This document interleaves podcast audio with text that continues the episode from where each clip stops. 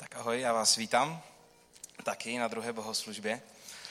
Dneska, jak už říkal Čenza, tak bude mluvit o pozitivním vlivu a vezmeme to tak nějak trošku jinak. Vezmeme to v duchu tady tohohle toho videa o tom, co dneska potřebují lidi, co dneska hledají lidi, jak my dneska můžeme pomoct lidem blíž k Bohu, jak na ně může mít pozitivní vliv. A bude se to dotýkat nějakých stereotypů křesťanských a já se na to těším. A pokračujeme v takovým dvojkázání na téma, na téma naší, a, naší vize. A já jsem ji rozdělil na dvě části. Mluvili jsme o první části. Já vám to připomenu trošku. Připomenem si to. A přečtem si tu vizi. A přečtem si ten vision statement, tu větu. A Naší vizí je měnit pohled lidí na Boha a na církev skrze budování zdravé a vlivné církve postavené na, na biblických hodnotách a osobě Ježíše Krista, působící v srdci Brna, která bude zasahovat necírkevní městskou společnost a učit lidi růst, vést a mít vliv ve všech oblastech života. A minule jsem vás pozbuzoval k tomu, že o čemkoliv budeme mluvit, Není to o tady téhletě, téhleté větě, té vize. To není, není něco jako svatějšího než, eh, než je zbytek Bible, ale je to něco, co, co nám Pán Bůh dal na srdce a je to v kontextu s naší situací, ve které teď jsme, s naším srdcem a s naším městem, ze společností, ve které žijeme. A já jsem vás pozbuzoval k tomu, aby jsme, aby jsme se nestavili daleko k božímu slovu, aby jsme ho nehodnotili z dálky, ale aby jsme ho vzali do našeho srdce a aby jsme nad ním přemýšleli v souvislosti s náma. Co my se můžeme z toho naučit? Bavili jsme se uh, taky o tom, že naše prohlášení o tom, kým chceme být, se dá rozdělit na dvě jednoduché věci. Kdybych to úplně rozebral jakoby na dvě úplně nejjednodušší myšlenky, tak se tam mluví o duchovním zdraví a mluví se tam o pozitivním vlivu. Na druhé.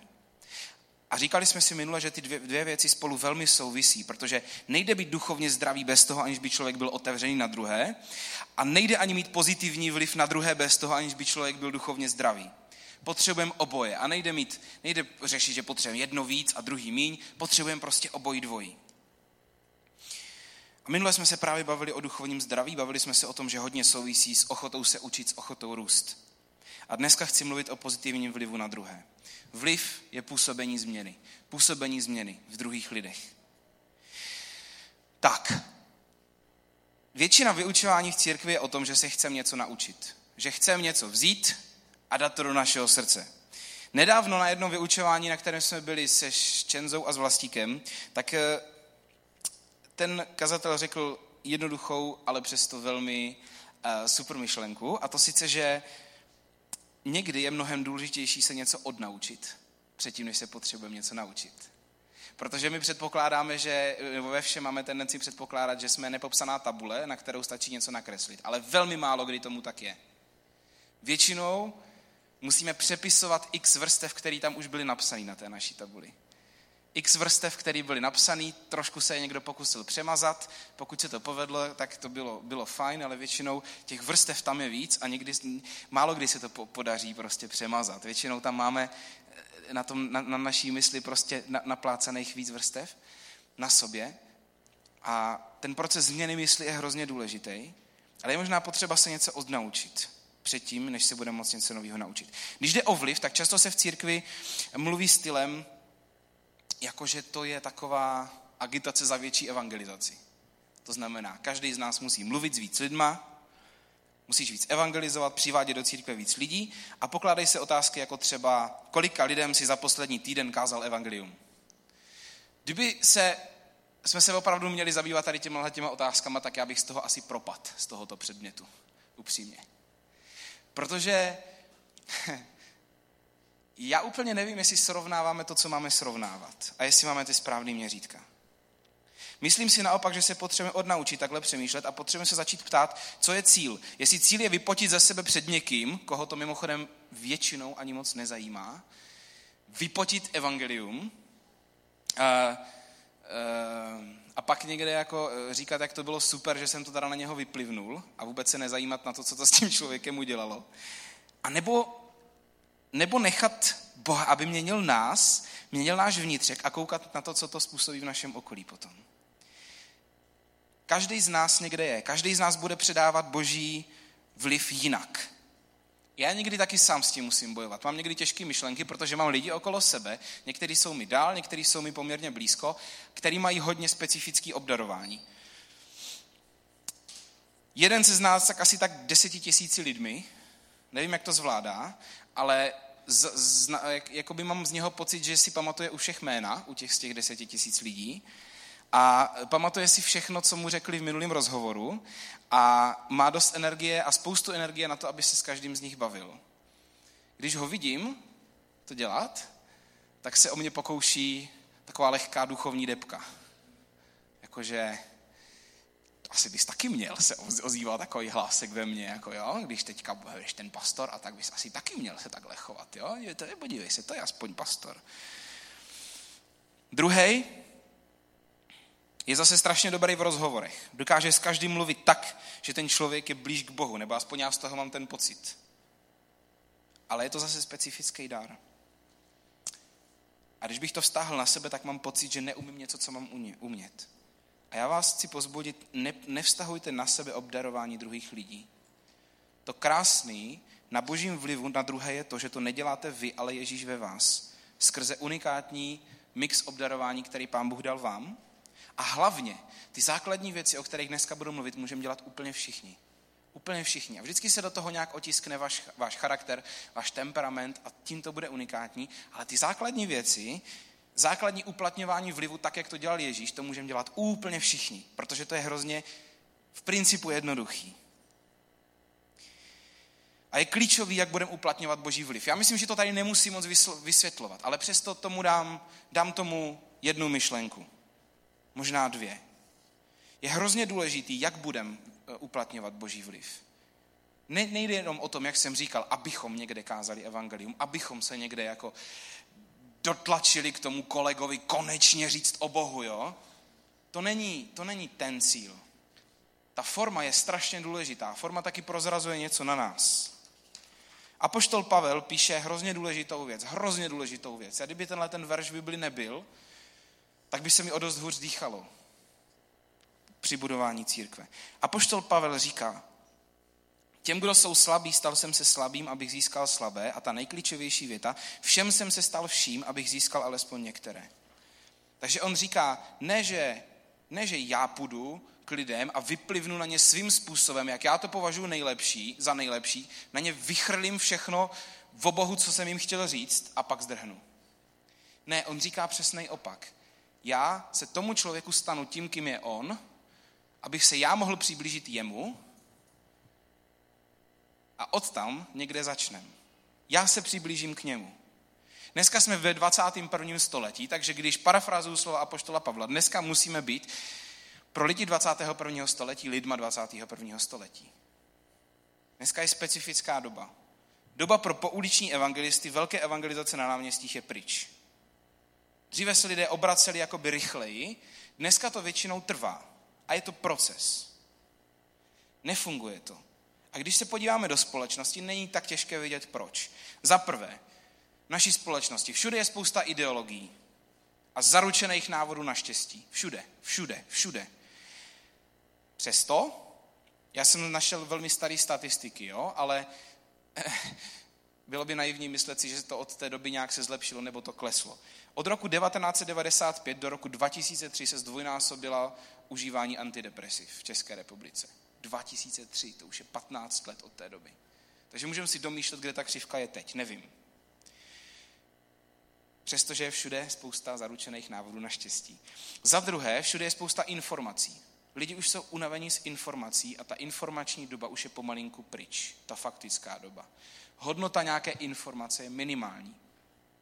Je minimální. A často pokud bez jakékoliv vybudované důvěry k někomu přijdeme, začneme někomu pálit evangelium, pro toho člověka je to prostě další informace, která pro něho nemá váhu a která,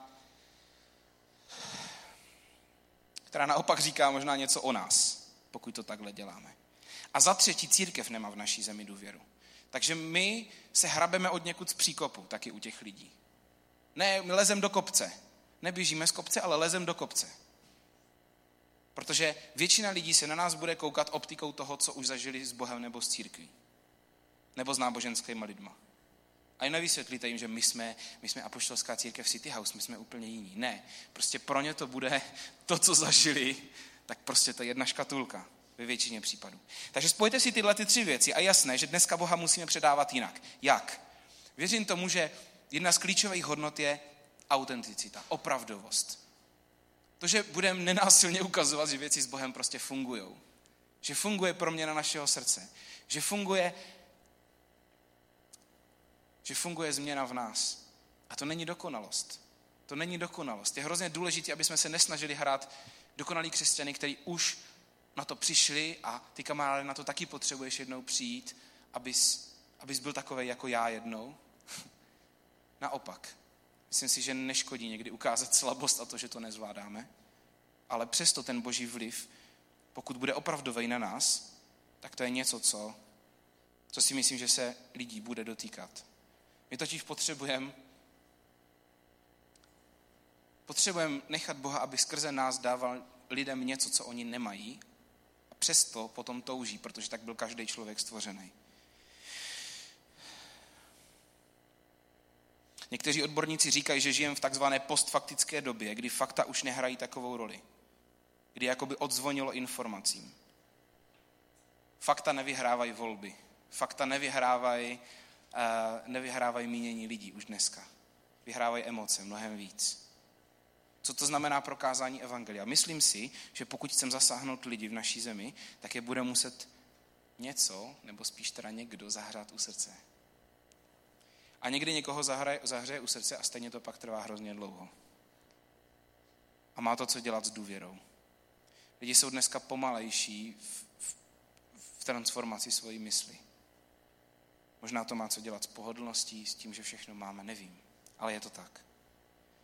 Takže nemůžeme být fixovaní na krátkodobí řešení a nemůžeme být příliš fixovaní ani na evangelizační akce. Protože většinou tam při nejlepším případě tam zase je nějaký semínko a pak když nebudeme žít lifestyle toho, že máme pozitivní vliv, tak toho člověka možná už nikdy neuvidíme. To, co potřebujeme, je život měnící boží působení v nás a skrze nás. Dneska vám dám tři myšlenky k tomu, jak budovat pozitivní vliv na druhé a budeme se je učit od samotného Ježíše.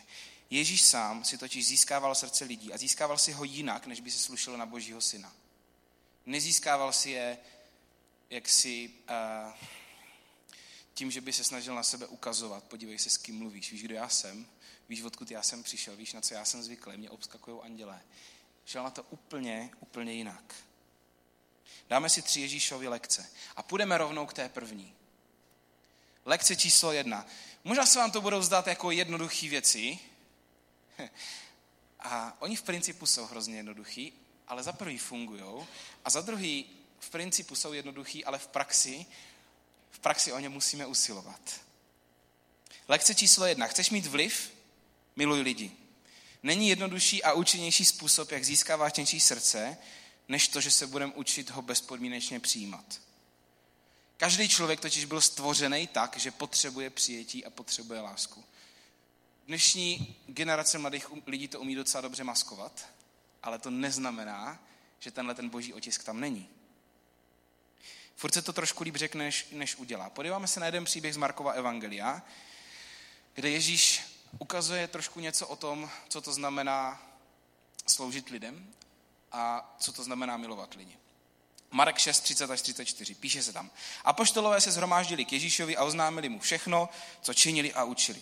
Řekli jim, pojďte sami stranou na pusté místo a trochu si odpočíňte. Stále totiž přicházelo a odcházelo mnoho lidí a neměli ani čas se najíst. Mnozí spatřili, jak odjíždějí a poznali je. Pěšky se tam ze všech měst zběhli a byli tam mezi nimi. Když vystoupil, uviděl velký zástup a bylo mu jich líto, protože byli jak ovce bez pastýře. I začali učit mnohým věcem. Tohle je situace, kontext je důležitý. Když čtete Bibli, zabývejte se hodně kontextem. Ježíš se právě dozvěděl, že Janovi křtitelovi, který jeho pokřtil, který pokřtil Ježíše, byla mu useknutá hlava. Protože si to přála nějaká ženská. A pořád, pořád, pořád za ním a jeho učedníky chodili lidi a chtěli, aby jim sloužil.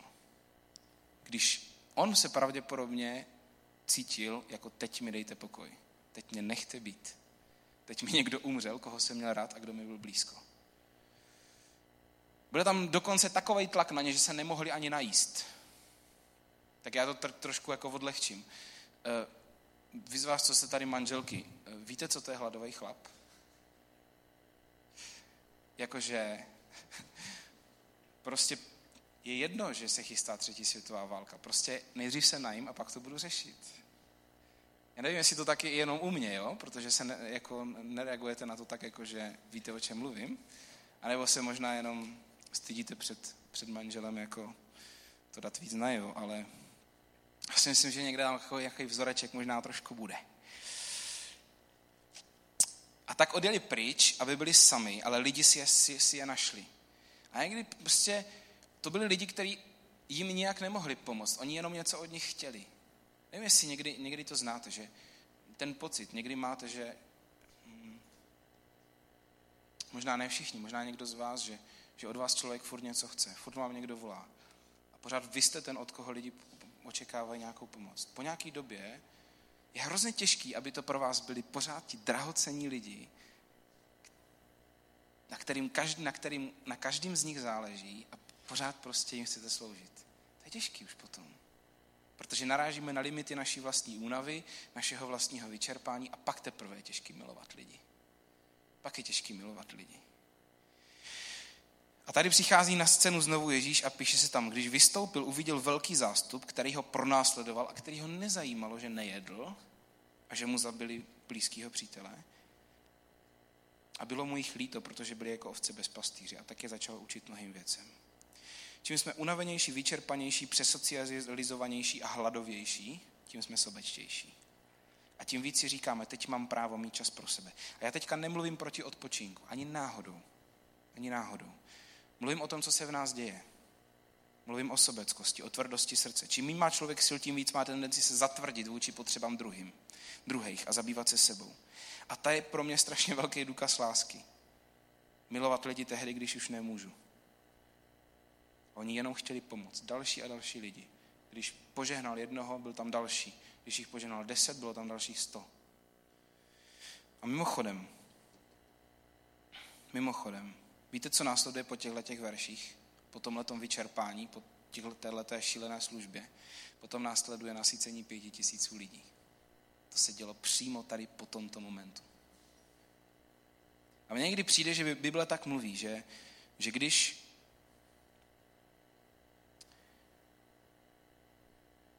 když je v Bibli někdy člověk, který už nemá sílu, který už to nedává, který už si říká, dejte mi chvilku čas, prosím, tak tehdy pán Bůh připravuje nějaký zázrak. A myslím si, že pán Bůh může udělat zázrak, kdy chce, ale možná to dělá takhle kvůli nám. Aby jsme se učili nepřemýšlet jenom v realitě našich sil a toho, co zvládneme. Ale učili se vidět božíma očima i tehdy, když moc sil už nemáme. A učili se to, že Pán Bůh není limitovaný absolutně naší silou, ani není limitovaný ani svýma silama, protože žádné limity pro jeho sílu neexistují. A tohle to kážu dost i sobě. Ale chci říct, že i když naše síly končí, tak pán, Pánu Bohu neubylo ani kousek síly. A je alespoň mnohem víc místa na zázrak. Zkusme na to někdy myslet. Druhý kratoučký příběh je z Lukáše z 19. kapitoly, 5. verš. O Zacheovi. Když Ježíš přišel k tomu místu, pohledl vzhůru a řekl, Zaché, pojď rychle dolů, protože dneska musím zůstat ve tvém domě. On rychle slezl a s radostí jej přijal. Všichni, kdo to uviděli, všichni, kdo to uviděli, reptali. On je hostem u hříšného člověka. Nikde předtím není v Bibli zaznamenaný žádný rozhovor mezi Zachem a Ježíšem. Zacheus byl pravděpodobně darebák, bohatý člověk, co se živil na jiných a kolaboroval s římskou říší. Jo? Chci si představit, že by nás obsadili rusové po druhé a byli by tu lidi, kteří by s nima kšeftovali a obohacovali by se na úkor Čechu. A takovým lidem my bychom sloužili. Já si myslím, že by se proti tomu lidi vymezovali úplně stejně. Proč k ním chodíte na oběd? S rádcům jedním. To byl Zacheus. Já si vždycky představím nějaký darebáky hrozný. Nevím, Davida Ráta, nebo nebo prostě nějakého komunistu prostě šílenýho, nebo já teď teďka nechci chodit do politiky, protože to je jako nejhorší, jo, ale, ale Ach, napadá mě teďka jak asi tři lidi, já neřeknu kdo, aby jsme se do těchto diskuzí nikdy, prosím vás, City House nemuseli pouštět. Uh, necháme si to pro sebe a budeme se mít tím pádem víc trošku rádi. O některých věcech není potřeba tolik mluvit. Každopádně Zacheus, možná se na to zkusíme podívat jeho očima. Nevíme, jaký bylo jeho dětství, nevíme, co, co poznal v životě, ale tady je vidět, že Ježíš mu okamžitě jako první mu prokázal lásku, prokázal mu přijetí. On viděl totiž něco v jeho srdci. On reagoval velmi tvrdě na tvrdost lidského srdce. On říkal, on říkal vy, zákonníkům říkal, vy eh, dáváte lidem na záda břemeno, který sami nejste ochotní zvednout. A reagoval na takovou tvrdost srdce, byl, byl schopný být ostrej. Ale když viděl takového darebáka, který vylezl na strom, protože se chtěl setkat s Ježíšem, tak za ním šel jako za prvním, protože mu chtěl sloužit. A tady chci ilustrovat jeden strašně důležitý princip, který bych chtěl, aby v naší, našem sboru, aby v City Houseu platil. A zkusme přemýšlet, jak to máme nastavený reálně. Anglicky se to řekne behave, believe, belong. Chovat se, věřit, patřit. Nejdřív, nemusíme si to takhle definovat, ale někdy může mít od lidí očekávání, že nejdřív, když sem přijdeš, tak se nejdřív musíš chovat dobře, aby sem vůbec mohl přijít. Nejdřív chcem, aby sem přišel a ne, aby si třeba nechal odstranit jako to tetování šílený, který máš po celém těle, aby si ho aspoň zakryl, prosím tě, jo? Prosím tě, zkus nekouřit aspoň hodinu předtím, než sem přijdeš. Zkus prosím tě nepít a zkus si prosím tě eh, eh, jako vypláchnout pusu, než sem jdeš. A pak sem můžeš přijít. Někdy by, by mělo smysl napsat, napsat na dveře církve uzavřená společnost. Protože my to nikdy nepřiznáme, ale, ale, ale chováme se, jak kdyby tam ta nálepka byla někdy. Potom, když se změníš, tak pak musíš uvěřit. Pak musíš uvěřit. A až teprve uvěříš, tak pak mezi nás budeš patřit. To je úplně obrácený, přátelé. Jestli tohleto, jestli tohleto někdy byly naše myšlenky, tak je opustme, protože Ježíš to dělal úplně přesně naopak. Úplně přesně naopak. Zkusme to otočit. Nejdřív budeš patřit. Nejdřív mezi nás můžeš patřit. A nemusíš být dokonalej a nemusíš být v pořádku a nemusíš mít svůj život daný dokupy, protože přece proto přišel Ježíš, ne? Aby nás zachránil. Od nás samotných. Takže nejdřív můžeš patřit a když my ti dovolíme patřit, i když se nebudeš chovat dobře. To je strašně důležitý. A dovolíme ti patřit, i když nebudeš vůbec věřit v Boha ještě třeba. Nebo s ním nebudeš mít vztah. Potom tě budem, tak jak budem umět, tě budem vést k Bohu a až potom, až Bůh změní tvoje srdce zevnitř, tak budeme očekávat a pozbuzovat tě ve změně tvého chování. Ne naopak, protože to prostě nefunguje. A my můžeme někde od lidí chtít úplně to, to samotné, jak kdyby to měli dělat sami. Jak kdyby se nejdřív měli svoji vlastní silou dostat k Bohu a splnit naše standardy a potom až je vezme mezi sebe. Úplně naopak. Úplně naopak. Nejdřív patříš potom se potkáš s Bohem a pak teprve se začne tvoje chování změnit. A toho Zachea jsem přečetl proto, abych ilustroval tady tenhle ten princip, který je hrozně klíčový. Jestli chceme získávat lidi, tak takovouhle církví musíme být. Dovolit lidem patřit, pak je představit Bohu, teda jim představit Boha, a pak teprve očekává změnu jejich chování. Pohled lásky je vůbec jediný pohled, při kterém se dá vůbec církvi fungovat, mimochodem. Jediný pohled, při kterém se dá fungovat v dobrém manželství. Nedávno se mi stalo, jeden člověk mě tak trošku jako řekl mi něco, co bylo fakt, dotkl se něčeho velmi, um, velmi citlivého ve mně. Prosím vás, někdy, když tohle to řeknu, tak pak někdo tady jako přijde a zeptá se, jestli to náhodou nebyl on před třema dnama, já třeba nevím vůbec, o čem mluví. Takže není to, prosím vás, nikdo z vás, kdo je tady. A je to milý, jako jo, ale, ale v pohodě nikoho z vás se to netýká. A já jsem říkal, bože, dej, ať na to nemusím myslet. Někdy chceme jenom uzdravení. Ale pán Bůh mi na to řekl jinou věc. Pán Bůh mi řekl, já, ty nepotřebuješ uzdravení, stačí, když toho člověka budeš mít víc rád. Stačí, když ho uvidíš mýma očima. Stačí, když se ho naučíš milovat. Protože potom trošku víc pochopíš možná, proč to řekl. a nebudeš už v centru toho všeho ty, který potřebuješ uzdravit, ale bude tam on, který potřebuje proměnu. Láska k lidem okolo je největší potvrzení boží lásky k nám. Pokud víme, že jsme Bohem milovaní, potom není tak těžký, těžký přijímat druhý lidi. A ten zdroj musíme nacházet u Ježíše samotného. Bůh nás miloval jako první, proto i my můžeme přijímat lidi okolo nás. To je lekce číslo jedna od Ježíše. Pro získávání vlivu. Lekce číslo dva. Chceš mít vliv? Respektuj lidi.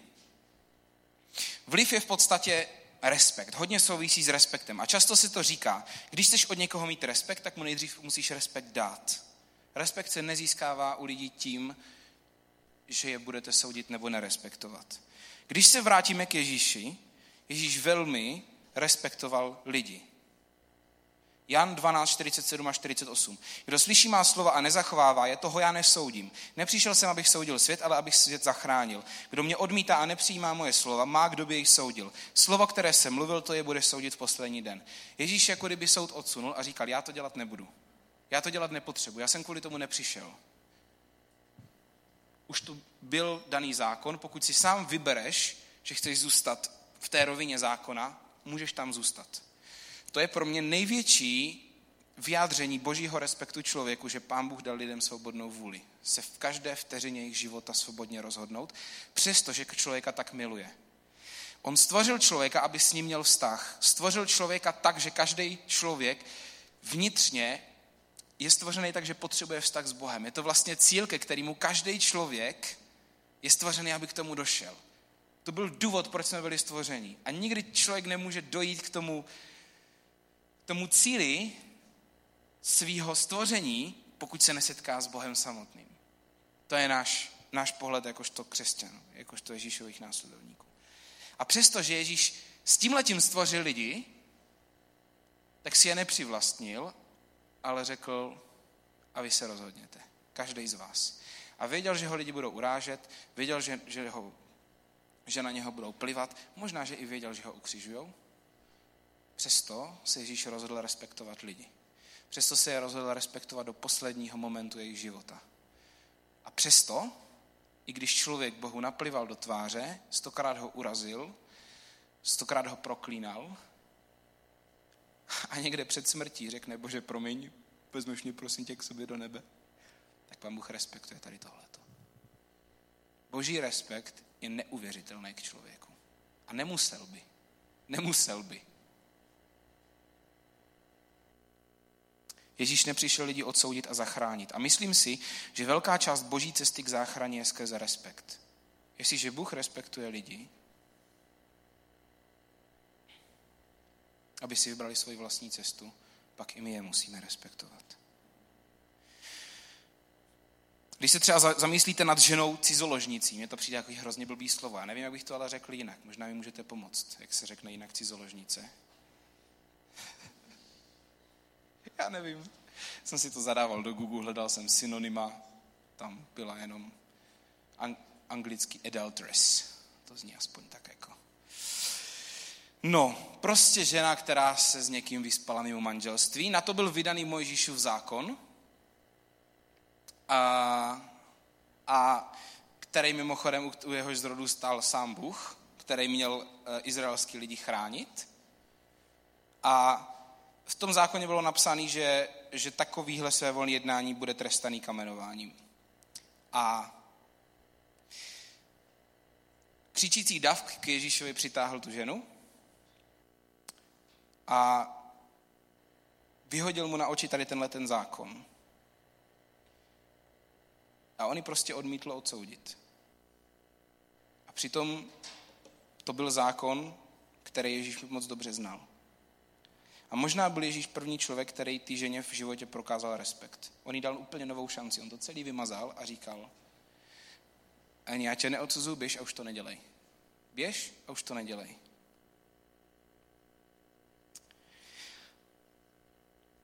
Víte, ten respekt neplatí jenom pro nevěřící, ale o to víc to platí pro nás tady. Pokud jsme nedokázali my respektovat jeden druhýho, když já jsem poznal Ježíše, ty si poznal Ježíše, nemůžeme nikdy umět respektovat nevěřící lidi. To nefunguje. Nefunguje to, že líp se respektují nevěřící než křesťané. Nefunguje. Protože Protože pokud ty si poznal tu realitu, pokud ty si poznal Boha, který respektuje a ten druhý poznal Boha, který respektuje, potom není cesta, jak bychom nemohli procesem dojít k respektu jeden druhýho. Budeme hodně pracovat v týmu. V práci v týmu je vždycky o respektu, o respektu k různorodosti. Teďka třeba dáváme dohromady logo, tak už si to pomalinku tak vyzkouš, s tým kreativní si to zkouší, co to znamená různorodost a co to znamená respekt. A bude toho ještě hrozně moc. A spoustukrát se dostaneme do, do situace, kdy budeme mít různý názory. A respekt bude hrozně moc důležitý, vzájemný. Bez ohledu na nějaký pozice.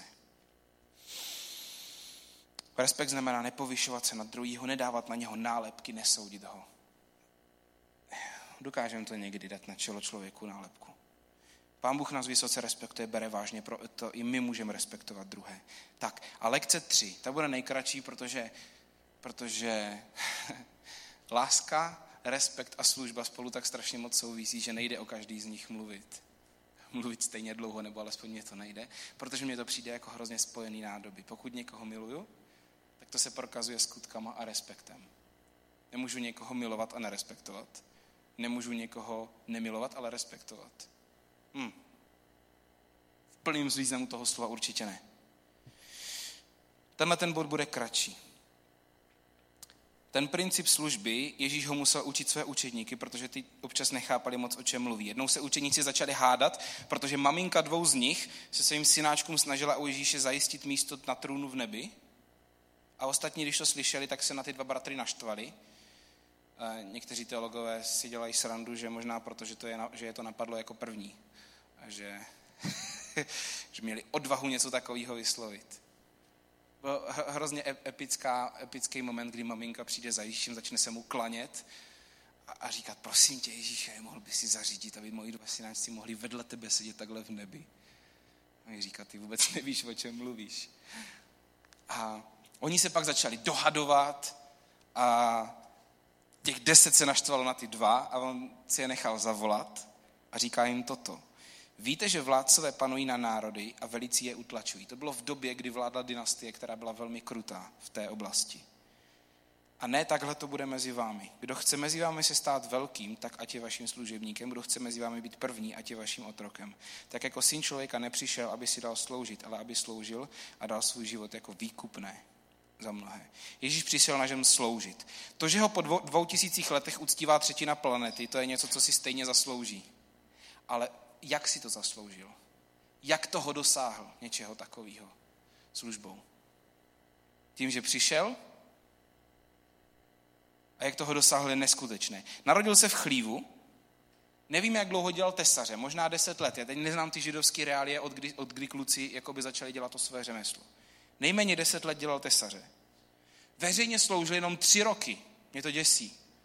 Mě to fakt děsí, protože Ježíšův život prostě nebyl o tom, že, že by jako od 15 let někde. On byl, on byl dobrý, on ve 12, od 12 letech v chrámu tam poučoval vykladače zákona, jo? ale pak moc toho nevíme. A od 30 let sloužil, sloužil až veřejně. Tři roky. Furt trošku zamotává hlavu. Ale prostě je tam vidět, že Ježíšův život nebyl zaměřený na výkon.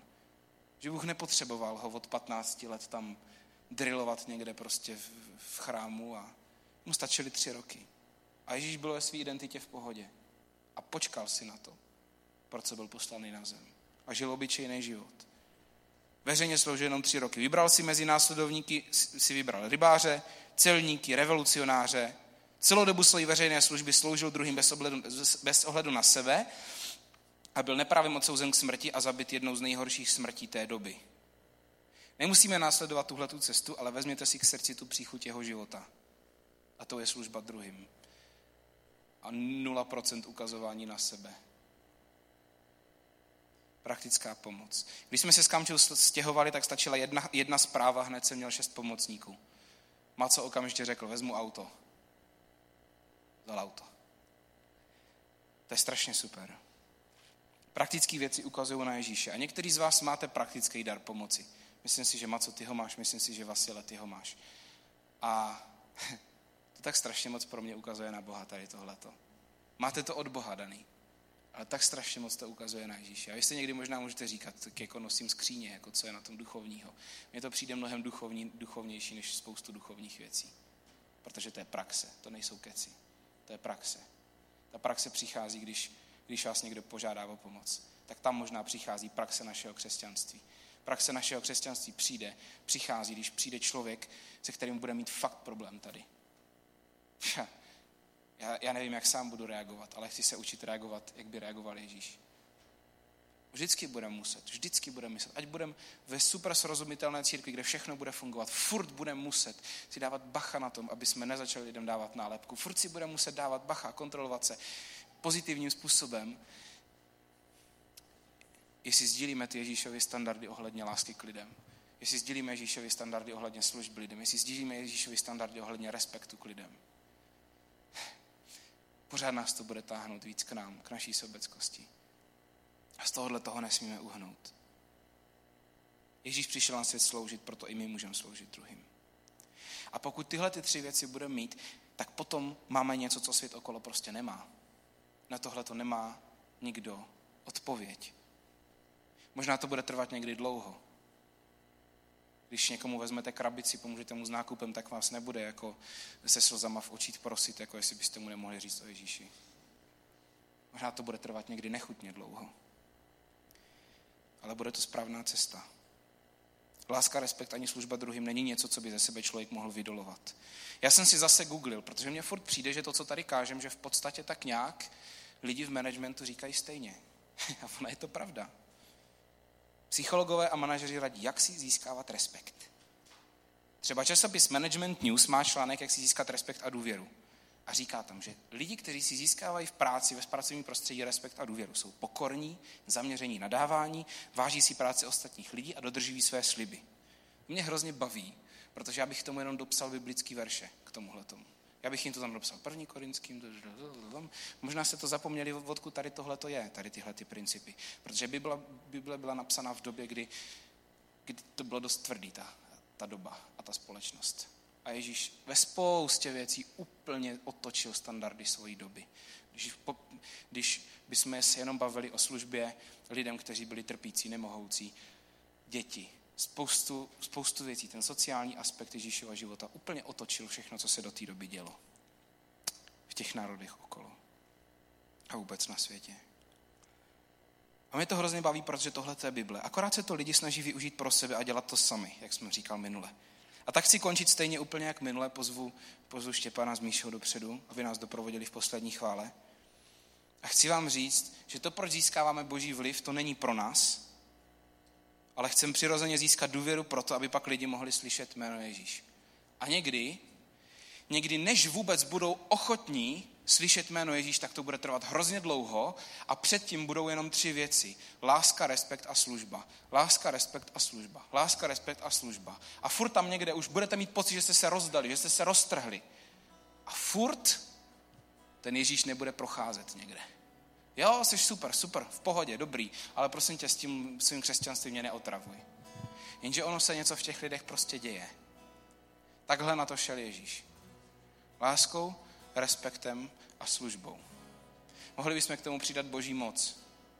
Ale já jsem dneska záměrně zvolil, mohli jsme k tomu přidat uzdravování, ale já jsem dneska záměrně zvolil ten základ, který souvisí s naším srdcem. Záměrně jsem zvolil ten základ, který každý z nás může. Že u zázraku zas máme takový někdy ten pocit, ale on tenhle ten to umí líp a ten je k tomu povolaný a mě pán Bůh skrze mě nic, nikdy nic takového neudělal, asi ani neudělá. Tak víte co, láska, respekt a služba, to zvládnem každý. Úplně každý. My nechceme získat vliv pro nás, ale chceme přirozeně získat důvěru pro to, aby lidi mohli slyšet jméno Ježíš. A nemusíme se snažit to dělat sami, protože Ježíš měl tohleto jako pilíře svojí služby a on do nás chce otiskovat svůj charakter. Tohle zvládneme všichni a bude to ta nejdůležitější příchuť naší církve. Já věřím, že s takovýhlema lidma lidi chtějí být. Myslím si, že tohle to je něco, ta, takový chtějí lidi mít přátele. Mezi takovýma lidma se chcou vyskytovat. Každý chce být milovaný, každý chce být respektovaný, každý chce vědět, že okolo sebe má lidi, kteří jsou mu připraveni pomoct. Víte proč? Protože pán Bůh každýho člověka takhle stvořil. Každýho jednoho takhle stvořil. Každý jeden to potřebuje. Nemůžeme se zmílit. A nejenom to, že s náma ty lidi budou chtít být, ale potom po čase se nás možná zeptají hrozně neduchovní otázku.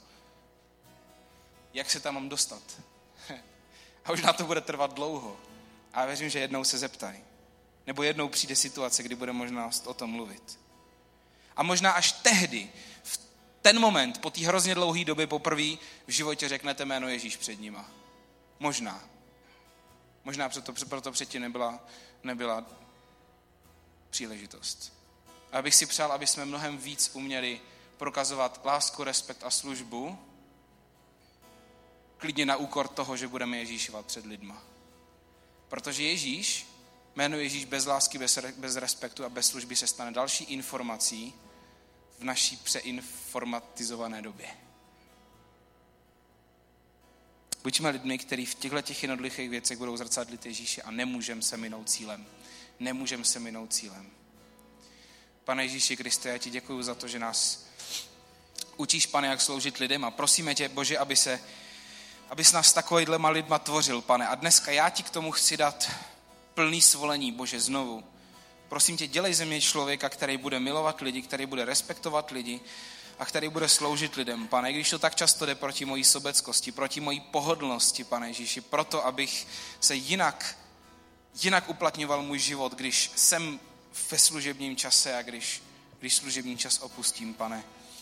Prosím tě, abys mě to učila. Prosím tě, abys to učil každého člověka, co ti dneska k tomu dává svolení, pane Ježíši.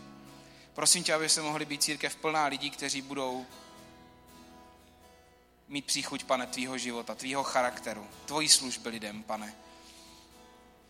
A prosím tě, aby jsme mohli lidi získávat lidský srdce, aby ty jsi mohl získávat lidský srdce skrze nás, ne skrze slova, pane, ale skrze činy.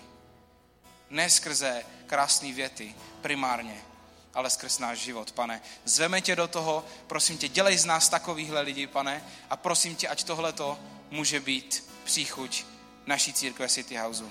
Ve jménu Ježíš. Amen.